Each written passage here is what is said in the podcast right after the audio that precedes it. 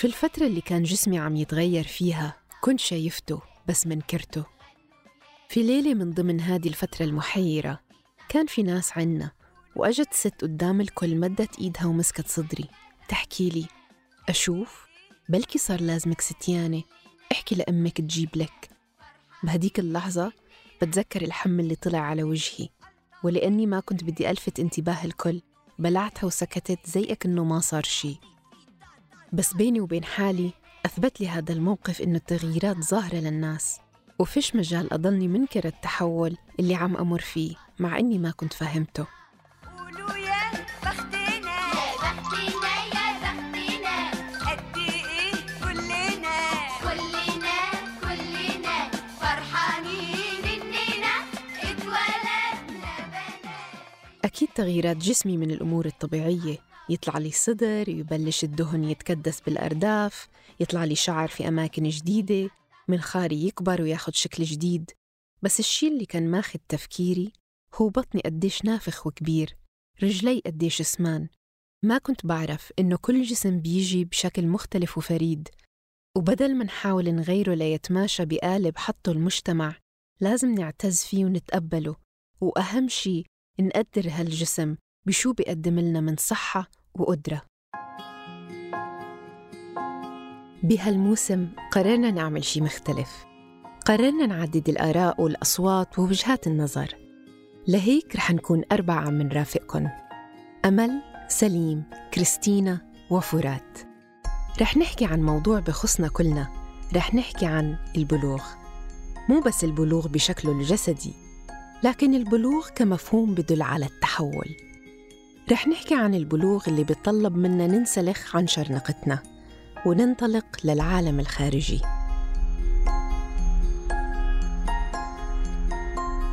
اليوم رح أكون معكم أنا أمل.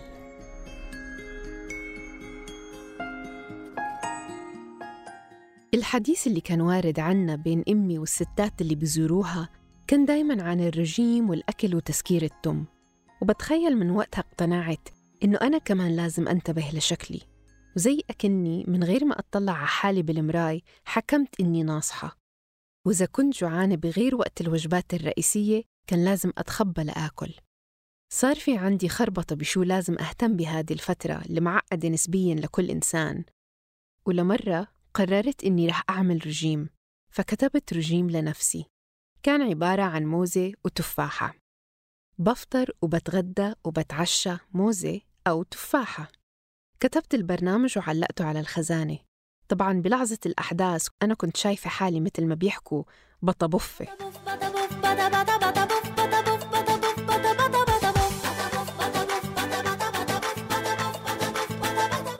بس لما هلأ أطلع على صوري وأنا صغيرة بحزن على الطفل اللي كان الرجيم ماخد عقلها وهي ما كان لازمها.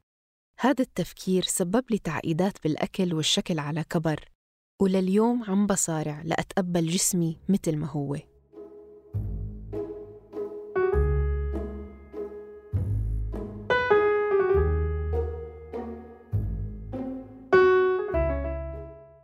في هذه الحلقة من عيب رح نسمع من دانا وسهى عن رحلتهم مع الوزن الزائد وكيف أثرت على حياتهم الشخصية والعملية ولوين وصلوا باستخدام الوسائل لإنقاص الوزن. تم تغيير أسماء وأصوات بعض الشخصيات للحفاظ على خصوصيتهم.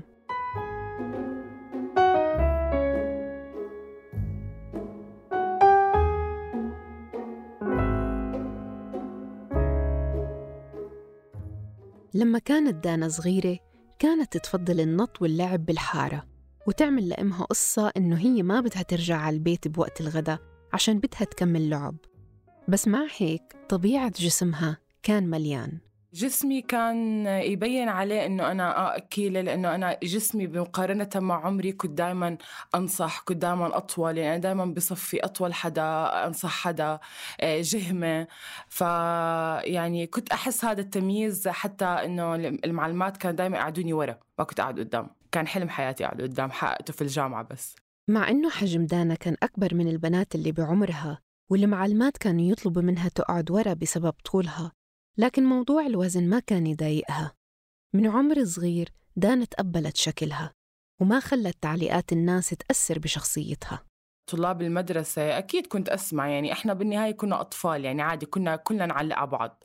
يعني عادي أنا كنت أعلق على القصيرة القصيرة تعلق علي آه الأولاد يعلقوا مثلا إنه آه ناصحة دبة يعني كنت أسمع هذا الحكي. فترة من الفترات أتضايق. بس بعدين وصلت لما صرت أشوف إنه لا الأطفال حتى بيعلقوا مثلا على البنت القصيرة عم بيعلقوا على البنت اللي شعرها كيرلي مثلا كانوا ينادوها فلافل يعلقوا على الطالب مثلا لابس نظارات نظر. فصرت أشوف إنه هم بيعلقوا على كل شيء مش بس علي أنا يعني فما أخذت الموضوع شخصي. قلت يلا الكل بيعلق فإنه عادي يعني فتخطيت هذا الموضوع بهاي الطريقة. صرت أشوف النظرة الكلية ما ما بشوفها بس دانا. إنه لا عم بتعلق علي أنا لا عم بتعلق على الكل. فعادي يعني تقبلت الموضوع. في دور كبير للأهل. يعني أنا كطفلة ما عندي وعي كافي إني أوعي حالي. عمري ما حسسوني إنه أنا مثلا غير أو أنا جسمي غريب أو إنه شكلي مو حلو. ما كنت أحس أبدا يعني مش بس حتى من أهل بيتي من العيلة كاملة من من قرايبنا من أصحابنا ما, ما عمري يعني كنت أحس بهذا الموضوع. فهذا جانب كان كتير كبير إنه يعزز ثقتي في حالي. بنفس الوقت بالمدرسة كنت محبوبة من من المعلمات كتير وكنت كتير صحبة معهم. لأن لما يصير عندي هاي الثقة وألاقي إن أنا محبوبة من هاي البيئة ومن هاي البيئة أنا حدا محبوب أنا لازم أحب حالي كمان عشان برضه أساعد الناس اللي ما بتعرفني تحبني. فأنا ه- هذا اللي صار أنا هيك كبرت هيك كبرت وهيك كان جواي. بس الصدمة أجت لما صديق حميم إلها اعترف لها إنه هو مفكر يرتبط فيها لكن بشروط. حكى معي قال لي إنه أنا دانا مش متخيل إنه ممكن شريكة حياتي وحدة تانية غير انت تمام انت بتفهميني انت بتعرفيني مرينا بكتير أشياء سوا. آه ومن هذا الحكي بس إنه أنا عندي شرطين. الشرط الأول طبعا هدول الشرطين عشان مش بس إنه يرتبط فيه لا عشان يجي يطلبني لسه. كان قبل ما يجي يطلبني لازم أكون أنا محققت له هدول الشرطين. الشرط الأول هو إني أنحف الشرط الثاني أنا مدخنة فكان طالب مني ان أترك الدخان. أه هلا أنا بصراحة اللي رنت كتير في بالي ولهلا بترن في بالي ولهلا بت يعني بتذكرها كتير منيح. يمكن هاي من أكثر المرات اللي أنا بقول إنه انجرحت فيها لأنه حدا قريب كتير مني وحدا بيعرفني وما كنت مكتشفه هاي النظرة السطحية له آه إنه أنا كيف يعني إنه كيف بطلب مني أعمل هذا الحكي؟ أو لو جابها بأسلوب تاني آه ممكن بس مش إنه أنا ما باجي أطلبك غير إذا أنت نحفتي. فأنا كان ردي واحد إنه أنا هيك. بدك ياني هيك أهلا وسهلا ما بدك ياني هيك it's up to you يعني. ما قدرت بصراحة وقت انربط لساني ما قدرت أحكي غير هيك. آه، كان جواتي بالعكس كتير حكي كان نفسي أحكي ولما روحت على البيت قعدت أفكر إنه أنا ليه ما جاوبته بطريقة تانية؟ ليه بس اكتفيت في هذا الرد؟ فخلص مرات لما الموقف بصير آه، بلحظتها لسانك بنربط ما بتعرفي شو تحكي. آه، بس قعدت أفكر فيها بعدين إنه أنا أنا ما رح أزعل لأنه أنا يعني بصراحة ما رح أرضى أرتبط ببني آدم تفكيره هالقد سطحي؟ آه، ما بتعدى أنفه؟ طب آه، صرت أفكر بيني وبين حالي طب أنا بكرة يعني لو كنت من يعني لو كنت أنا نحيفة وعندي هالجسم المثالي آه، طب أنا بكرة معرضة إني أنصح بأي لحظة آه، معرضة يصير معي أي آه، ممكن أحمل آه، وأنصح. فأنا ساعتها هذا الشخص حيتركني حيتخلى عني لأنه أنا صرت صرت ناصحة.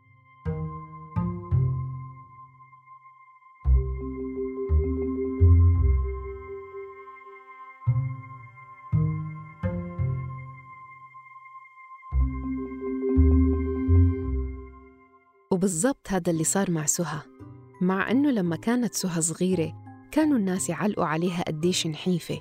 كانت تحب تلعب ألعاب فيها حركة كتيرة مثل الركض والمسابقات وكرة قدم وتركب على البسكليت. كانت تفضل الأجبان والألبان عن اللحمة ومن أكلاتها المفضلة الرز بحليب والقشطة مع عسل. لما بلشت أدخل بفترة المراهقة حسيت إنه جسمي بدأ يتغير. ما انصحت بالعكس صار أحلى يعني. بس إنه بطلت هديك اللي إنه مسفوقة سفق زي ما بحكوا إنه منحو- نحيفة وما فيش فيش كسم ما فيش خصة بعدين بدأ يتكون وصار في عندي شيب لجسمي وإنه هاي القصص. وضلينا على ما هو. بتعرفي إنه السوسة بتضل عند البنت إنه بتضلها تفكر بكسمها لما تشوف إنه الكسم. يعني فتره المراهقة لما أول إشي تمليت بعدين صرت أدير بالي إنه أنتبه إنه جسمي بدأ يتغير فصرت أدير فكان الكل يحكي إنه كسمك حلو كذا. آه، ما كان عندي مشكلة يعني بهاي المواضيع أبدا. ولما وصلت سهى فترة الجامعة كانت تنتبه لوزنها لأنه المدح اللي كانت تسمعه على شكلها كان يعجبها ومن غير ما تحس ضله ماخذ تفكيرها. وزني كان ما بين 62 لما كان يطلع لل يطلع 5 كيلو تقريبا لل 67 وأنا طولي 167 168 هيك شيء ما كنتش أحس إنه في فرق إنه بين الوزن والطول يعني. كنت لما أوصل 67 أو 68 دغري أعمل كنترول أقصى حد يعني اللي حسيت حالي إنه كتير زدت إنه ممكن وصلت 75 بالجامعة وطبعا نزلتهم. آه كنت أحاول ألجأ للإشي السريع يعني إنه حرمان من الأكل أوقف شغلات معينة يعني مرة بوقف النشويات. آه مرات بعمل دايت معين اللي هو العشرة أيام اللي هو بت... بتكوني ماشية على إشي معين. كانت من ضمن الملاحظات إنه واو شو كسمها حلو يعني إنه هاي أول كلمات كنت أسمعها. فهذا إشي عجبني طبعا أكيد يعني إنه أنا بحب اسمع أسمع مدح فيش حدا بس بحب يسمع يسمع إنه أي شيء ما ذم بس يمكن صراحة آه كنت دائما مش راضية إنه بدي بدي أنحف أكثر يعني لما صارت إنه السوسة تبعت الكسم تشوفي هذا وتشوفي هذا حواليكي كنت أحس إنه يعني شو ما كنت نحيفة شو ما حكوا الناس إنه أنا كسمي حلو كنت ألاقي إنه لا لسه بدي أنحف. آه حاولت كتير أحرم حالي إني أنزل تحت 62 مع إنه كنت أبين 62 بتفكريني 52 ونحيف كتير وعظمي مبين ومع هيك ما نزل وزني وكنت بدي أنزل أكثر وما زبط معي. بجوز أنا كنت أطلع على الوزن أكثر من الكسم. يعني الناس لما تشوف الكسم بفكروني نحيفة كتير ووزني أقل. وأنا كنت مثلا أنغاز إنه مبينة إنه أنا نحيفة بس على الميزان لا وزني مش زي ما بدي. فهذا كان إشي عقدني هي العقدة اللي حوالينا.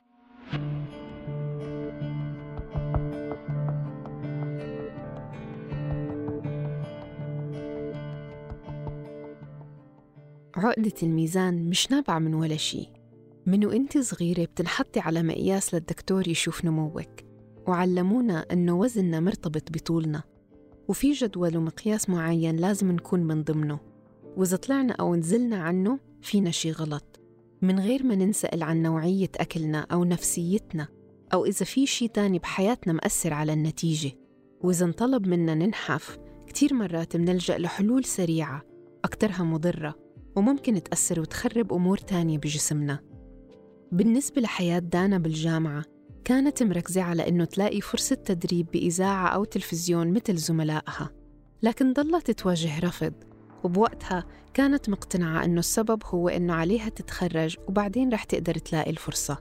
لكن بعد ما تخرجت دانا بمجال الإعلام بسنة 2017 استوعبت إنه السبب كان غير هيك.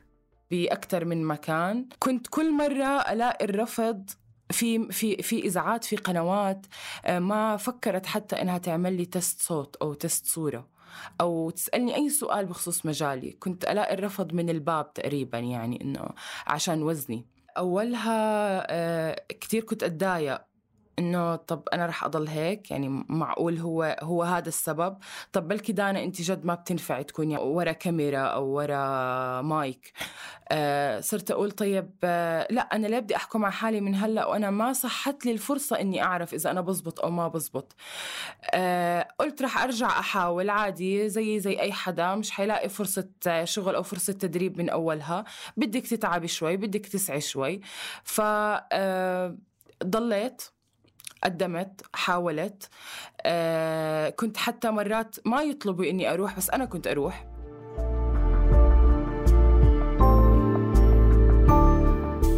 كنت لحد ل 2019 وأنا عم بلاقي نفس السبب لنفس الرفض إنه آه انت لازم تنحفي آه لازم تزبطي جسمك.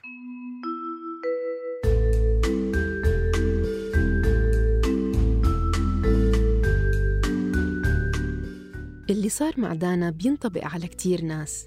إذا الشخص بيشتغل في مجال الإعلام يفترض أنه مظهره يكون ضمن إطار معين تماماً مثل عالم الموضة. عارضة الأزياء الأمريكية آشلي جراهام بلشت مسيرتها المهنية كعارضة بالوزن الزائد بال 2001 ومن وقتها كانت تحاول تحطم العقلية الموحدة في عالم الموضة.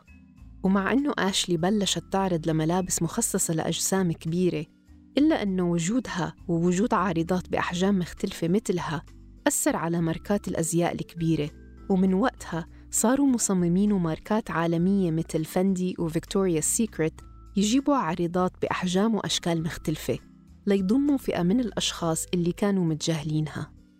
بال 2019 حملت آشلي جراهام بطفلها الأول ووقتها حطت على موقعها على الإنستغرام أنها نصحت قريب ال 23 كيلو. وأنها مش فارقة معها. وشكرت جسدها اللي خلاها تقدر تمارس اليوغا وحياتها العادية.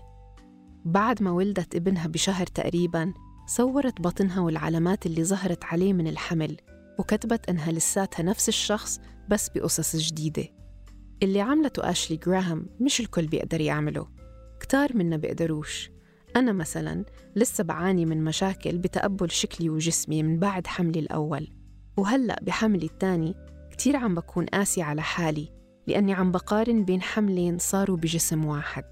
سهى واجهت تغيير كبير بجسمها لما حملت وأثر عليها بأكثر من طريقة. بالحمل زاد وزني. طبعا ما كنتش هكلانة هم لأنه لسه كانت عندي هاي الحمية إنه أنا رح أعمل رياضة وأنا رح أنزل وزني.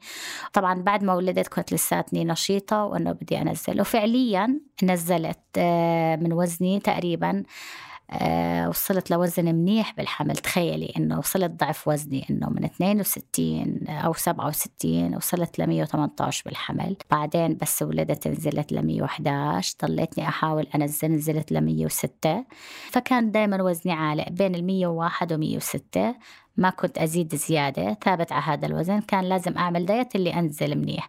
ولسه مقبول لسه بقدر أحرك وأروح بس إنه الحركة تقيلة. ضليتني. أه لحد ما صار ابني كبر وصار إنه بقول بدي أخ بدي أخت فقررت إنه أعمل آه، بيبي فرحت آه، أخذت هرمونات عند الدكتور طبعا وهيك وعملت. فما بعرف إنه إذا هل هي سبب ولا إنه أنا بس أنا بعرف إنه وزني شطح وزاد إنه ل لوزن عالي كتير. حملت وما استمر الحمل. نزل آه بس اللي, اللي ضلوا معي مش البيبي ضلوا معي الوزن. الوزن زدت حوالي 30 كيلو وصلت ل 138 بعدين نزلت ل 128 ونزلت حاولت دايت بس زهقت. زهقت. بعدين صرت أفكر في حلول تانية. تأقلم مع ال 60 كيلو اللي زادتهم سهى خلال هاي السنين كان كتير صعب. لقت حالها مضطرة تتأقلم وتتعايش مع جسدها اللي بلش ياخد شكل جديد. هالتغيير أثر على صحتها وحركتها. وصارت تحسب حساب لأمور ما بحياتها كانت ممكن تفكر فيها. هلأ لما صرت ناصحة صرت أحسب حساب خطواتي صرت أطلع وين أمشي صرت كيف بدي أقعد أطلع على الكرسي اللي بدي أقعد بوساني ولا ما بوساني؟ بطلع على الكرسي بحملني ولا ما بحملني؟ يعني صرت أخاف أطلع على السلم لخايفة لا أوقع. ما في إنه خفة حركة. أنا كنحيفة كنت لما أطلع على السلم لا سمح الله إجيت أوقع آه، بجوز أتدارك الوقعة تيجي أخف علي لأنه أنا في خفة عندي ممكن أنط ممكن كذا. بينما لما أكون ناصحة بدي أنزل دغري طج لتحت يعني أبصر شو رح يصير فيي فكنت أتجنب هاي الشغلات ما كنت أقبل أطلع على إشي عالي لأنه يعني أكثر شغلة كنت أخاف منها أحس إنه رح ينكسر. لما بلشت سهى تفتش على حلول بديلة لتنقص من وزنها سمعت عن ربط المعدة والمعروفة بالإنجليزي بال gastric band تنعمل بعملية جراحية والهدف منها تضييق المعدة بحيث يشعر الشخص إنه شبع بعد ما يتناول أكل أقل من المعتاد. بس إنك تعيشي وإنتي رابطة معدتك مش ببساطة شرحها. ضليتني مترددة. فكرت فيها قلت يلا إذا إشي بيساعدني إنه أعمل رجيم وكمل معاي ليش لا؟ آه فعملتها بصراحة. نزلت عليها أولها. بعدين هو إنه لما قررت إنه بدي أحمل اللي هو أنا فكيتها بعدين صار عندي مشاكل صار زي معدتين معدة فوق ومعدة تحت اللي فوق صغيرة واللي تحت اللي هي الأساس. هلأ انت اللي بتاكليه بدك تحطيه بهاي المعدة الصغيرة. أي شيء بتاكليه بتقدريش تاكلي زيادة لأنه أي شيء زيادة رح يطلع فوق للبريء وتستفرغيه. بدك تحطيه بالمعدة لتهضمه المعدة وشوي شوي ينزل على المعدة الأساسية عشان تصرفه فالأكل كان آه، بصراحة تعذيب لأنه لأنه مش كل شيء بتقدري تاكليه. آه الألياف مثلا أنت ما بتقدري تاكلي ألياف لأنها بتقعد كتير بالمعدة والمعدة فوق صغيرة بتصفي أنت متضايقة بتقدريش تشربي وراها مي.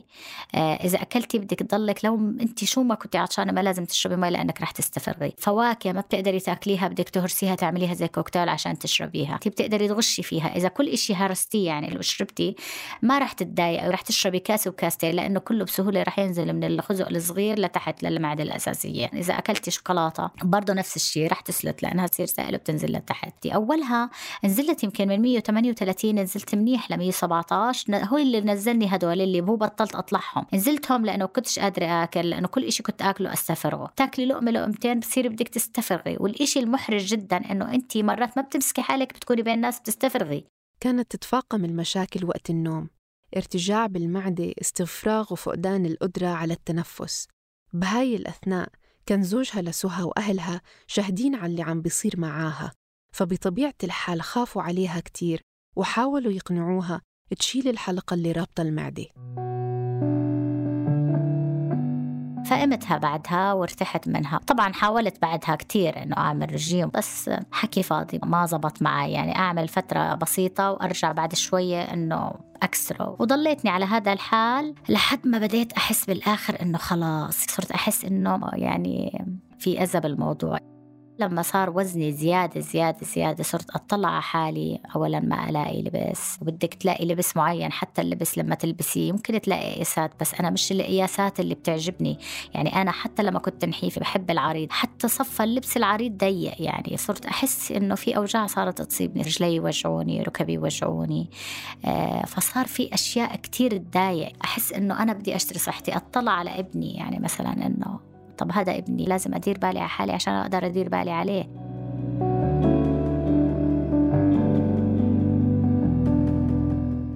طب هذا مين بدي يدير باله عليه؟ صرت أروح على الشغل أطلع على الجو العام بالشغل. صار الدور للجيل الجديد بتيجي لابسة ونحيفة وكسم هو إشي آه، أصحاب العمل بصراحة يعني بتطلعوا على البنات بتطلعوا على شكلهم بتطلعوا على الهيبة. بعد المحاولات الفاشلة لإنقاص الوزن عن طريق الرجيم لجأت سهى لنوع تاني من العمليات. نفس الحل اللي لجأت له دانا بعد ما انرفضت عدة مرات من أماكن مختلفة. في إحدى المرات قدمت دانا لإذاعة. انحكى لها وقتها أنت من صوتك مبين إنك ناصحة. بعد هالموقف ورغم بشاعته قدمت لقناة تلفزيون بدها تفتح جديد ونفس الشي.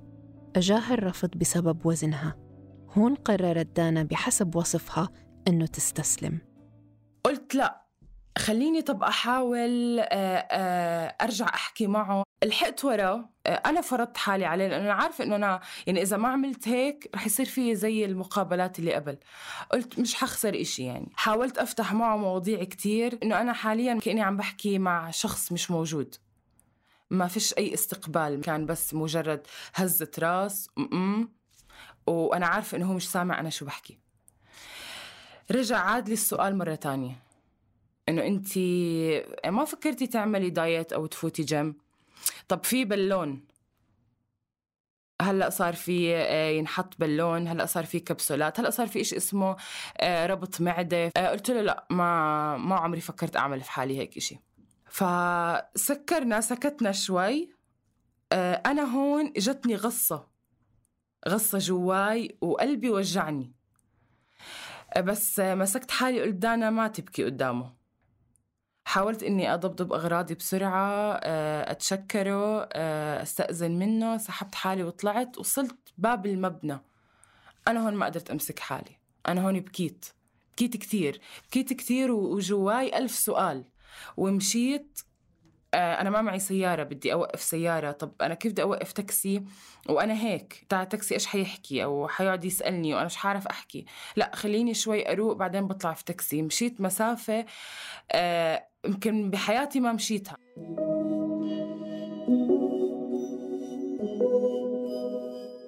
مشيت وأنا عم ببكي آه ومش عم بقدر أوقف بكاء مشيت وأنا في ألف سؤال في بالي. مشيت وأنا صرت أشكك في حالي.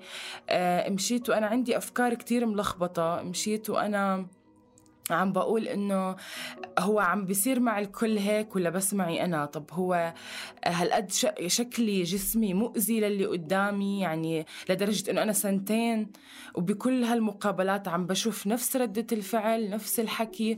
طب صار يخطر على بالي آه، إعلاميين كتير أسماء كتير كبيرة أقول يا ربي طب هاي أوبرا وينفري يعني إنه تعبت لوصلت للي هي فيه. طب يا ربي أنا ممكن أوصل لهاي المرحلة إنه أنا رح أتعب أولها ورح أمر بهاي خيبات الأمل كلها. وبعدين جد تجيني ال chance الحقيقية اللي أقدر أثبت فيها حالي. بصرت أقول طب أنا يعني ما حتصح لي هاي الفرصة بحياتي. طب خلص أنا أوقف لهون أدور لي على كارير تاني. أه ضلت هاي الأسئلة في مخي. أه لو وصلت إنه ما بعرف هو دانا إنه أنت حاولتي تثبتي حالك حاولتي تخلي الناس تقبلك زي ما أنت بس ما زبط فهل هو هذا هو الوقت اللي أنت تغيري حالك إنه ترضخي لهذا الحكي وأنت تغيري حالك طيب آه، أنا لو بدي أقعد أعمل دايت ورياضة قد إيه رح ياخد معي؟ حياخد معي كتير وقت، أنا داخلة بال 28 سنة وأنا لهلأ ما عندي خبرة في مجالي، أنا لهلأ ما قدمت إشي لحالي، ما عملت إشي لمستقبلي. فإنه لسه بدي أستنى كمان آه، سنتين ثلاثة أنحف؟ لا ما رح أستنى. هون آه كنت سامعة أنا عن موضوع قص المعدة. أول ما روحت على البيت آه قعدت لحالي بالغرفة آه قرأت كتير عن موضوع قص المعدة. آه قررت إني أعملها. فأنا حكيت مع بابا قلت له بابا أنا قررت أعمل قص معدة. قعدت أشرح له عن الموضوع. آه قال لي إنه أبدا يعني هو رفض الفكرة تماما. قال لي ليه؟ إنه اعملي دايت اعملي رياضة حاولي جربي هذا الحكي. إنه أنا يعني كان ردي إنه أنا بابا يعني لمتى بدي أضل أستنى؟ تعليقات الناس مو هينة. وأسهل شي أنك تحكي لشخص طنش. بس أنه الشخص فعلا يطنش مو سهل بالمرة. حتى لو كان عنده ثقة كبيرة بنفسه مثل دانا. هذا الموقف دفعها لتستسلم لقيود المجتمع لتقدر تلاقي فرصة عمل في مجال الإعلام. بناء على الدكاترة اللي شافتهم دانا تكلفة عملية قص المعدة بتتراوح ما بين ال 2000 وال 3000 دينار أردني. وحسب المصادر اللي وجدناها لقينا التكلفة ما بين 2800 و 3200 دينار أردني. وتبين لنا أنه الإناث بيلجأوا لعملية جراحية لمعالجة السمنة أربع أضعاف الذكور. وهذا بناء على كلام رئيس جمعية جراحة السمنة الأردنية الدكتور سامي سالم اللي ذكر بصورة تقريبية أنه تلتين المرضى بيكونوا إناث. هالشي ظاهر كمان بدراسة انتشرت بال 2015 واللي كانت نسبة المشاركات الإناث فيها قريب ال 80% غير هيك عدد الأشخاص اللي بيلجأوا لعملية جراحية لمعالجة السمنة عم بيزيد من 12 ألف عملية أجريت بال 2017 ل 15 ألف عملية أجريت بال 2018 ومع أنه دانا سمعت لأبوها وقررت تعمل رجيم لأول مرة بحياتها بعمر ال 27 إلا أنه اللي نحفتهم على السريع رجعتهم ووقتها صممت أكثر على أنه تعمل عملية قص المعدة. حتى بعد ما الدكتور خبرها وأكد لها بعد ما عملوا فحوصات أنه السمنة اللي بتعاني منها دانا هي سمنة وراثية. كان آه، وزني آه، 100 و آه، يعني 113 114 آه، مع طولي طولي 175 أنا كنت حاكي أصلا من قبل يعني لحالي متكهنة في هذا الموضوع. كنت أحكي لبابا إنه إحنا السمنة عندنا إياها وراثة. يعني لما كان يحاول يقنعني إنه أنا أفوت جيم وأعمل diet أقول له يا بابا أنا جسمي لو قعدت طول حياتي أعمل جيم وألعب جيم وأعمل diet آه، ما بيزبط. أنا متى ما وقفت رح أرجع أكسب اللي نزلته. أنا جسمي ما بزبط له هذا الحكي وفي كتير ناس زيي وأنت عم بتشوف أكلي مش هالأكل اللي يخليني أوصل لهذا الوزن. آه، فأنا كنت من أول متأكدة إنه السمنة وراثة لدرجة إنه لما الدكتور بالضبط هيك صار الدكتور لما قال لي السمنة اللي عندك إياها وراثة أنا طلعت نظرة على بابا. قلت له شفت؟ أنا قلت لك يعني أنا إنها وراثة ومن عيلتك. قلت له دكتور من عيلته. أنا هو هو اللي مورثني هذا الحكي. يعني عن طريق المزح لمته. والمزح قلب جد لما أجا يوم العملية ومع إنه دانا كانت مقتنعة تماماً إنه تمشي بالعملية بس لآخر لحظة ضلت خايفة وفي بالها إنه رح تفوت وما تطلع منها. ما في نوع كابوس ما حلمت فيه ما كوبست فيه. آه كان عندي هاجس ما بعرف ليه فجأة طلع من يوم الأربعاء على يوم السبت إنه أنا داخلة هاي العملية وما رح أطلع منها. خلص ما ما رح أطلع منها. إجوا صحباتي عندي يوم يوم الخميس قعدت أبكي لهم. وقبلها كنت يعني قاعدة وحكي مع ماما وقعدت أبكي.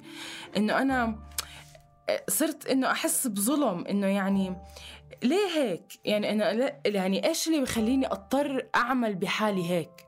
أو أو إنه يعني اذي حالي بهاي الطريقة العملية أنا مش مضطرة عليها. هي مش ضرورية. أو مش رح تخليني أعيش أو أموت. وأنا يعني عم بعرض حالي للخطر عشان شو؟ عشان في فئة مش متقبلتني. كنت أحكي لصحباتي أنا مني وعلي لهاي اللحظة بقولكم عشان كمان تعرفوها لقدام. أنا مني وعلي كدانا أنا ما بعملها. أنا بس عاملتها لهدف واحد إني أنا جد حابة أشتغل في مجالي أنا جد حابة أصير إعلامية أنا جد حابة بكرة أشوف اسمي على التلفزيون. الإعلامية دانا عملت هيك الإعلامية دانا سوت هيك. أنا حابة. أنا حلم هذا حلم بالنسبة إلي.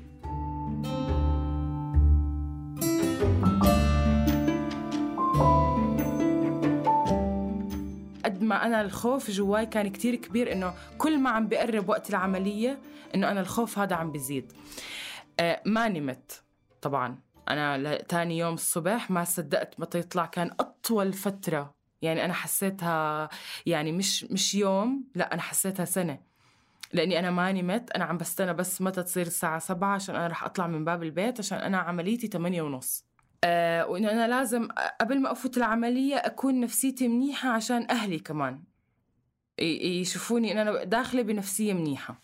آه عملت الإجراءات الدخول طلعوني على غرفتي آه جابوا لي أواعي العمليات لبستهم بالضبط لبستهم ونمت في التخت وغطيت وجهي. وماما تحكي معي وأنا مغطية وجهي عشان أنا ما بدي أبكي. خلص ما يعني, يعني في جواي صار غصة وما بدي أبكي. وما بدي أش- تشوف ماما ان أنا عيوني آه، دمعوا ما بدي. فغطيت راسي وصرت أبكي. ماما مسكت إيدي وقالت لي دانا إذا انت ما بدك تعمليها مش مضطرة تعمليها. يلا نروح. هيك بالضبط قالت لي. قالت لي قومي غيري اوعيك يلا نروح. قلت لها لا ماما بدي أعملها.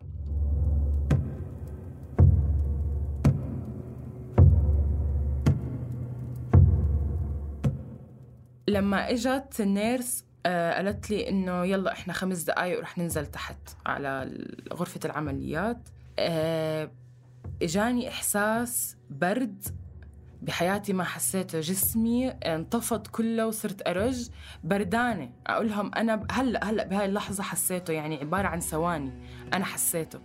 آه، برد عم بقول لهم أنا كثير بردانة.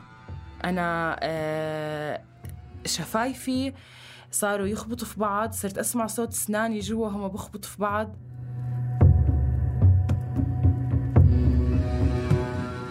لما إجوا بدهم يسحبوا التخت خلص يطلعوني من من غرفتي لغرفة العمليات. أنا هون ما قدرت أمسك حالي بكيت كتير بكيت بكى مش خو مش قلق قد ما هو خوف. خوف لأنه رجع شعور إنه أنا رح أدخل العملية ما رح أرجع يعني مش ح- مش هطلع منها. والحمد لله دانا طلعت من العملية. وبعد ما صحصحت أجى الدكتور وطمنها إنها كانت ناجحة. وورجاها جزء المعدة المقصوص اللي كان بيعادل 85% من معدتها الكاملة. بس فترة التعافي عند دانا والألم اللي مرت فيه خلاها ترجع تشك بقرارها إذا كان صواب أو لا. هلا أول أسبوعين آه، كان مسموح لي سوائل شفافة. هاي السوائل الشفافة اللي هي عبارة عن مي عصير تفاح مرقة دجاج أو لحمة. هلأ كمية مرقة الدجاج أو اللحمة اللي مسموحيت لي أو اللي أنا أصلا بقدر أخذها هي عبارة عن فنجان قهوة. هذا الفنجان القهوة كنت أقعد عليه طول اليوم لهاي الدرجة أنا مش قادرة أكل. هو المفروض أشرب فنجانين أنا في اليوم بس أنا ما كنت قادرة غير أشرب فنجان واحد.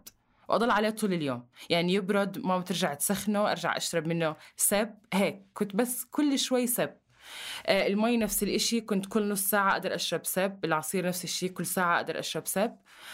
آه ضليت هيك أسبوعين. أول أسبوعين من العملية كانوا كتير صعبين. أصعب يوم كان خامس يوم العملية. هلا أنا ذكرت قبل هيك إني أنا مدخنة تمام؟ فأنا خامس يوم ما بعرف إيش صار لي.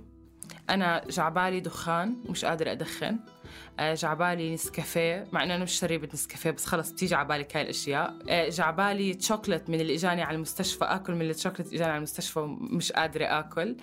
آه، بدي آكل مع إنه فعليا انت ما بتحسي في الجوع. الجزء اللي في معدتك المسؤول عن الجوع مقصوص. فأي جوع بعد هيك هو جوع وهمي. هو إشي من مخي يعني. فأنا جوعانة عم حاسة في جوع مش قادرة آكل. آه، كمية هيك جواي آه، غضب آه، على على حزن على ما بعرف شو يعني. اللي هو أنا حسيت إنه خلص أنا حفوت في مرحلة اكتئاب هيك قلت لهم. قلت لهم أنا إذا هلأ ما بدخن سيجارة أنا رح أنا رح افوت في مرحلة اكتئاب. يعني قد قد ما جواي هيك مشاعر مش قادرة أحكيها أشياء مش قادرة أطلبها آه، آه، أشياء مش قادرة أعملها مش قادرة أدوقها مش قادرة أكلها. قلت لهم أنا هلأ رح أضوي سيجارة وما حدا يحكي معي وأنا ما بدي أسمع أي تعليق أو أي تنظير. هي السيجارة ما عملت لي إشي بس خلص نفسيا يعني ومخي وهيك إنه أنا هيك هديت أنا هيك مبسوطة أنا هيك أموري تمام.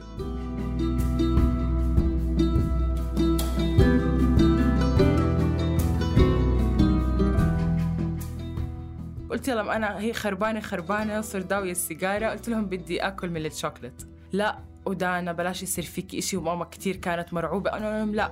وقلت لكم ما بدي أسمع تنظير ما بدي أسمع أي تعليق. فتحت الشوكلت لسه ما لحقت يعني يعني عضة كتير بسيطة لأني أنا كمان بيني وبين حالي كنت كتير خايفة. بس خلص اللي بده يجاكر حاله.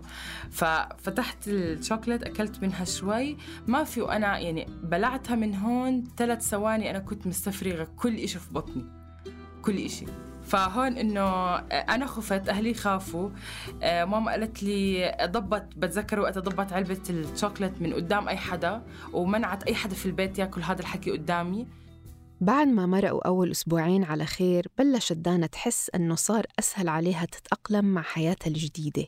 وبتقول إنها لمست نجاح العملية لما حست بالكيلوات وهي عم تنزل. صارت قادرة تلاقي لبس على مقاسها أسهل وصارت حركتها أخف بكتير. قبل كنت عشان أربط بوتي لازم أرفع إجري. وأنا أرفعها يعني مش يعني أنا أمسكها في إيدي وأرفعها عشان أربطها. لا هلأ بقدر أنزل للبوت يعني أربطه. هلأ آه صرت أحب آه قصة إنه في أشياء آه، كنت أحب أجربها. يعني مثلا أنا وصحباتي زمان كنا آه، نروح على حدائق نتسلى نلعب بالمراجيح بالهاي. آه، كنت مثلا ما أحب أركب آه، مش لإشي بس آه، خلص أخاف إنه ما تستحمل وزني توقع فيي أو هيك. هديك اليوم مرقة من عند حديقة قلت رح أفوت وأتمرجح يعني هيك ما من غير أي حدا. وفوت تمرجحت شعور كان حلو تحسي حالك خفيفة يعني. في في كتير أشياء ب- بعملها يومي يعني هي لا تذكر بس اللي اللي اللي بنقص بالوزن زيي أو اللي بيكون مثلا بكون بوزن وبصير بوزن رح يفهم أنا شو عم بحكي. يعني حيل حيلمس حيحسهم إنجاز. بالوقت اللي حكينا مع دانا فيه كان صار لها عاملة العملية تقريباً ثلاث أشهر وكانت منزلة تقريباً 20 كيلو. مع إنها كانت مبسوطة بالوزن اللي نزلته بس أكتر شي كان مضايقها هو كيف أثر على شعرها وخلاه يتساقط ليصير بنص كثافته. وإذا بيصير مثل ما صار مع سهى ساعتها ضبط الأكل لازم يتحول لروتين جديد بطريقة أكل جديدة تعيش عليه مدى الحياة. بس بالآخر كل جسم بيختلف عن التاني. وبعد ست سنين من إجراء العملية حكت لنا سهى مدى اعتمادها كان على العملية لتنقص وزنها. هي مش 100% الاعتماد عليها ولا 50% أنا برأيي أنا كان الاعتماد عليها 30% و70% علي. وإذا هلأ وبعدها بعد العملية فترة طويلة كان اعتماد 90% علي و10 عليها. مش الفكرة إنه هاي أنا بقدر هلأ آكل اللي بدي إياه وبقدر أشرب اللي بدي إياه وبقدر أرجع أنصح وأرجع زي قبل. مجرد إني آكل الأشياء اللي بتنصح. فبالنهاية شو صفى؟ باكل إشي بسيط كتير يعني في كتير أشياء تغيرت يعني. بس بحب القشطة بحبها كتير مع عسل. يعني ومستعدة آكلها بس ما أظنش أكتر من معلقة معلقتين يعني. أنا بالنسبة إلي آه، هلأ يعني بحاول أحافظ على وزني بعد ما نزلت. بخاف بصراحة بخاف أزيد هلأ. آه الحمد لله قادرة أحافظ إنه ما عم بزيد. بس إني وصلت للوزن اللي بدي إياه لأ. لو كنا عايشين بمجتمع مختلف مجتمع ما بيحاسب على الحجم والمظهر. هل كان رح يهمنا الرقم اللي بنشوفه على الميزان؟ لو دانا أخذت الفرصة اللي جد تستحقها بناء على مهاراتها هل كان رح يهمها تنزيل الوزن؟ لو سهى ما سمعت للسوسة وهي عم تحكي عن أهمية الكسم أيام الجامعة هل كانت رح تفلت وتزيد كل هذا الوزن بالحمل؟ ولو ديانا كرزون ضلت على وزنها لما ربحت السوبر ستار هل كان صوتها لحاله بكفي؟ ولو أدل ما نحفت وضلت على وزنها. هل كانت رح تفقد شهرتها؟ أنا كبرت وفي مخي انزرع أنه الوزن هو شي بقيمني. وكل ما كنت أنحف كل ما صرت أحلى. كل ما كنت أشطر كل ما بكون أسعد. كل هذه التعليقات خلتني ما أستمتع بالأكل. خلتني ما أثق أنه جسمي صحي ومنيح. وحتى لو انحفت كنت أفكر أنه لسه بدي كمان. خلتني أشعر بالذنب وخلتني أستحي من حالي أتخبى أنبث حالي وما أثق بنفسي. أنا بحكي قصتي وقصة غيري. أنا عم بحكي كيف أنا انحرمت من فرص كتير لسبب ال- المفروض ما يخطر أصلا في في بالنا إنه أنا أحرم شخص عشان وزنه أو أحرم شخص يحقق آه، أحلامه عشان هو ما بيشبهني أو هو مش خاضع للمعايير اللي أنا حاطها. مش عيب لأنه ربنا هيك خلقنا. ربنا لو بده يحطنا كلنا بقالب واحد قدر يعملها. مش إشي صعب عليه. بس إحنا خلقنا هيك. في النحيف وفي الناصح في الطويل وفي القصير. فأنا أي إشي أنا حاملته بصفاتي الشكلية أوكي هذه مش عيب. مش عيب لأنه أنا ربنا خلقني هيك وربنا ما حيخلق العيب. فأنا أنا ضد إنه ينقاس في موضوع العيب. أبداً. إيه؟ أنت وأنا العيب؟ أنت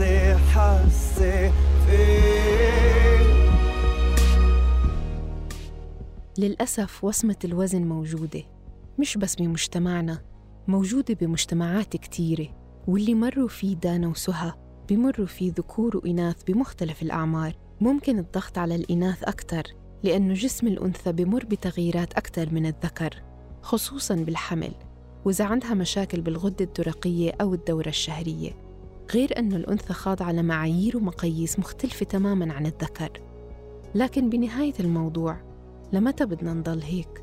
لمتى بدنا نضل راضخين لتعليقات الناس ورحمة أصحاب القرارات؟ والمجتمع اللي بيضل يحكم علي إني نصحانة أو نحفانة للأسف مش رح يروح. والشطارة إني أتعلم كيف أرد على تعليقاته المش مرغوبة بأنه هذا جسمي هيك شكلي.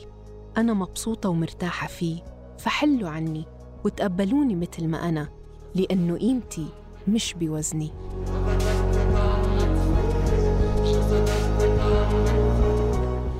كنا معكم من الإعداد والتقديم أمل حمودة تحرير صبرين طه وتالا العيسى هندسة الصوت حسان مهرة النشر والتواصل مرام النبالي. لتوصلكم تنبيهات الحلقات القادمة تأكدوا أنكم تشتركوا بقناة عيب على تطبيق البودكاست اللي عم تسمعونا عبره. وما تنسوا تشاركونا تجاربكم عبر منصاتنا على ال social media. عيب من إنتاج صوت.